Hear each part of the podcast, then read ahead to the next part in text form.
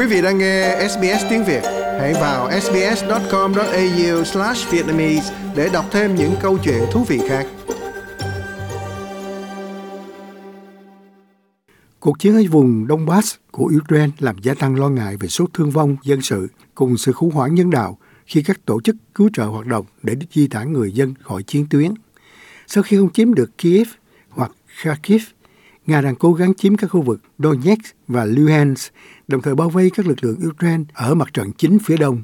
Các thành viên của tổ chức Road to Relief đã cố gắng giúp di tản mọi người khỏi một bệnh viện ở Severodonetsk. Thế nhưng, người sáng lập của tổ chức, bà Emma England nói rằng cuộc chiến đang diễn ra rất gần và có thể khiến công việc trở nên khó khăn hơn. Nay có vẻ như là chiến trận ở chung quanh thành phố, thực tế là nó đang bị bao vây. Có cả xe tăng và chúng tôi có thể thấy xe tải của quân đội đang được bố trí chung quanh thành phố. Vì vậy dường như với tôi thấy rất là rõ rằng thành phố sắp sụp đổ rồi. Được biết, có ít nhất một người chết và ba người bị thương trong cuộc tấn công bằng hỏa tiễn của Nga vào thành phố Zaporizhia ở miền nam Ukraine. Nga đã phóng bốn quả tiễn hành trình vào sáng thứ Tư. Tuyên bố từ Bộ Chỉ huy quân sự khu vực Zaporizhia cho biết một hỏa tiễn đã bị lực lượng Ukraine bắn hạ, một quả trúng trung tâm mua sắm, hai quả trúng các tòa nhà dân cư gần đó. Bà Zuzana là một cư dân của Zaporizhia giải thích những gì bà đã trải qua.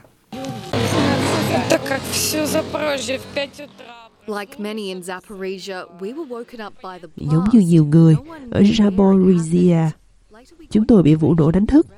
Không ai biết nó xảy ra ở đâu. Sau đó chúng tôi nhận được thông tin từ người thân rằng khu vực này đã bị trúng đạn pháo kích rồi. Chúng tôi đến làm việc nhưng không được phép vào khu vực này trong vài giờ do cảnh sát đã phong tỏa.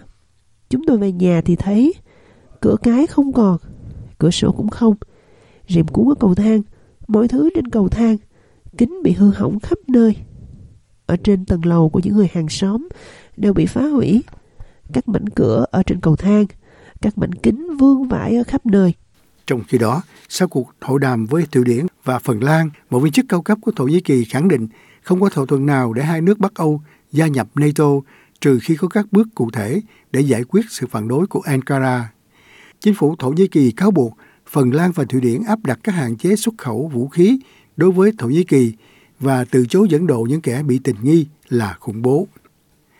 Phát ngôn nhân của Tổng thống Thổ Nhĩ Kỳ Recep Tayyip Erdogan và là phụ tá cao cấp của Tổng thống, ông Ibrahim Kalin nói rằng các yêu cầu của Thổ Nhĩ Kỳ phải được đáp ứng để quốc gia của ông chấp nhận các nước Bắc Âu tham gia Liên minh an ninh.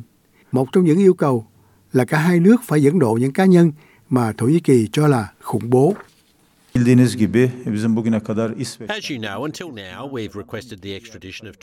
Như bạn biết, cho đến nay, chúng tôi đã yêu cầu dẫn độ 28 người từ Thụy Điển và 12 người từ Phần Lan. Nhưng rất tiếc, chúng tôi chưa bao giờ nhận được phản hồi thuận lợi cho bất kỳ yêu cầu nào. Khi xem xét lý do, lúc đặt các tập tin và báo cáo trước mặt họ, chúng tôi thấy không có cơ sở pháp lý hoặc tư pháp để thuyết phục chúng tôi không dẫn độ. Chúng tôi đã chia sẻ những mối quan tâm của mình một cách toàn diện với những người đối thoại của chúng tôi hôm nay. Được biết, Thụy Điển và Phần Lan đã nộp đơn xin gia nhập NATO vào tuần trước trong hành động đại diện cho một phân nhánh địa chính trị lớn nhất của cuộc chiến Nga ở Ukraine, có thể viết lại bản đồ an ninh của Âu Châu. Chủ tịch Hội đồng Âu Châu Charles Michel đã đến thăm Helsinki để bày tỏ sự ủng hộ để bày tỏ sự ủng hộ đối với nỗ lực gia nhập NATO của Phần Lan. Ông Michel nói rằng việc Phần Lan gia nhập NATO là cực kỳ quan trọng để làm cho đất nước và Âu Châu được an toàn hơn và mạnh mẽ hơn. My goal with my presence here is also to to say and to express uh, our full support for your Mục tiêu của tôi khi có mặt tại đây cũng là muốn bày tỏ sự ủng hộ hết mình đối với quyết định của bạn, được người dân Phần Lan ủng hộ để đăng ký trở thành thành viên của NATO. Điều này vô cùng quan trọng đối với tương lai của Phần Lan, vì tương lai của Âu Châu và nó sẽ làm cho Phần Lan và Âu Châu an toàn, mạnh mẽ hơn.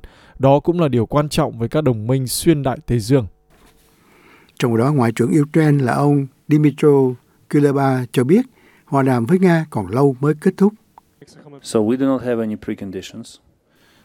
Vì vậy, chúng tôi không có bất kỳ điều kiện tiên quyết nào để bắt đầu lại các cuộc đàm phán với Nga.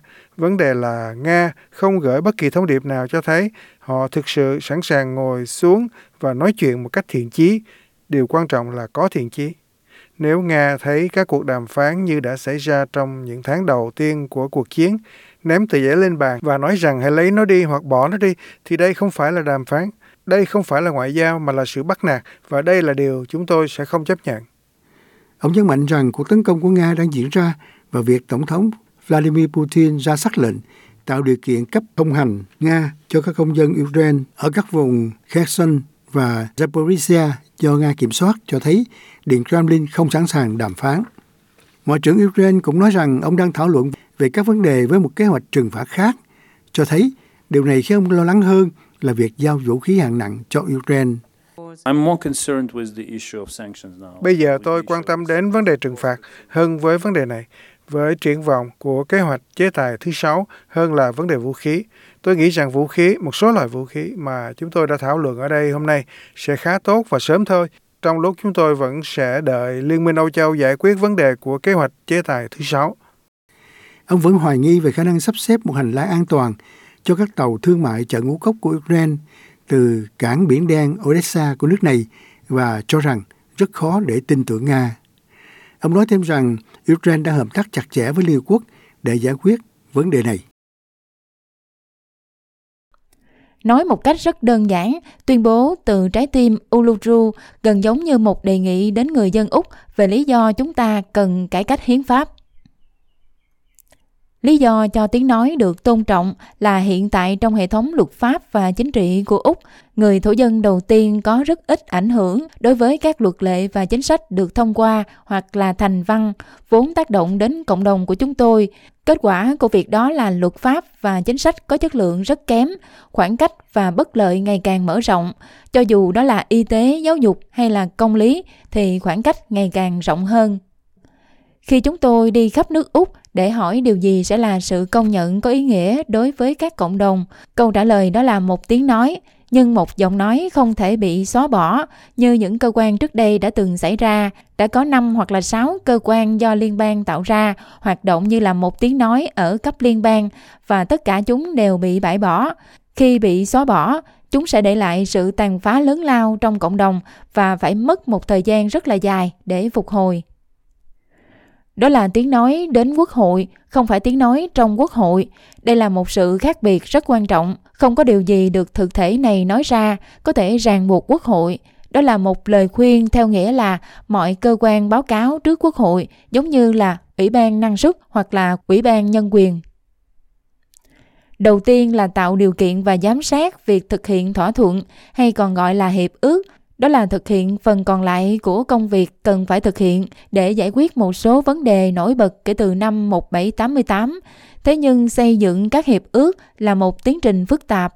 Ý tưởng là các thỏa thuận sẽ được thực hiện trên cơ sở từng quốc gia và có hơn 200 quốc gia trên lục địa, và các hiệp ước sẽ mất một thời gian rất là dài để đàm phán. Tiến trình nói lên sự thật là để hiểu những gì đã xảy ra trong các điều kiện bị tước đoạt như là những vụ thảm sát, diệt chủng, giết chóc, kỷ nguyên bảo vệ, giai đoạn đồng hóa khi mà trẻ em bị loại bỏ khỏi gia đình. Ý tưởng là có một cuộc thảo luận thích hợp và đầy đủ về lịch sử của nước Úc.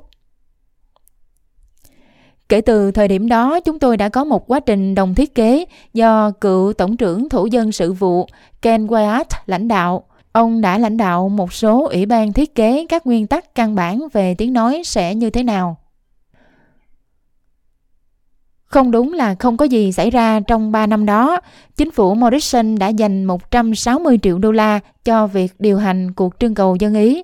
Thế nhưng số tiền đó vẫn nằm yên trong khoản dự phòng.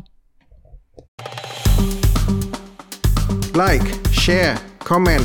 Hãy đồng hành cùng SBS tiếng Việt trên Facebook.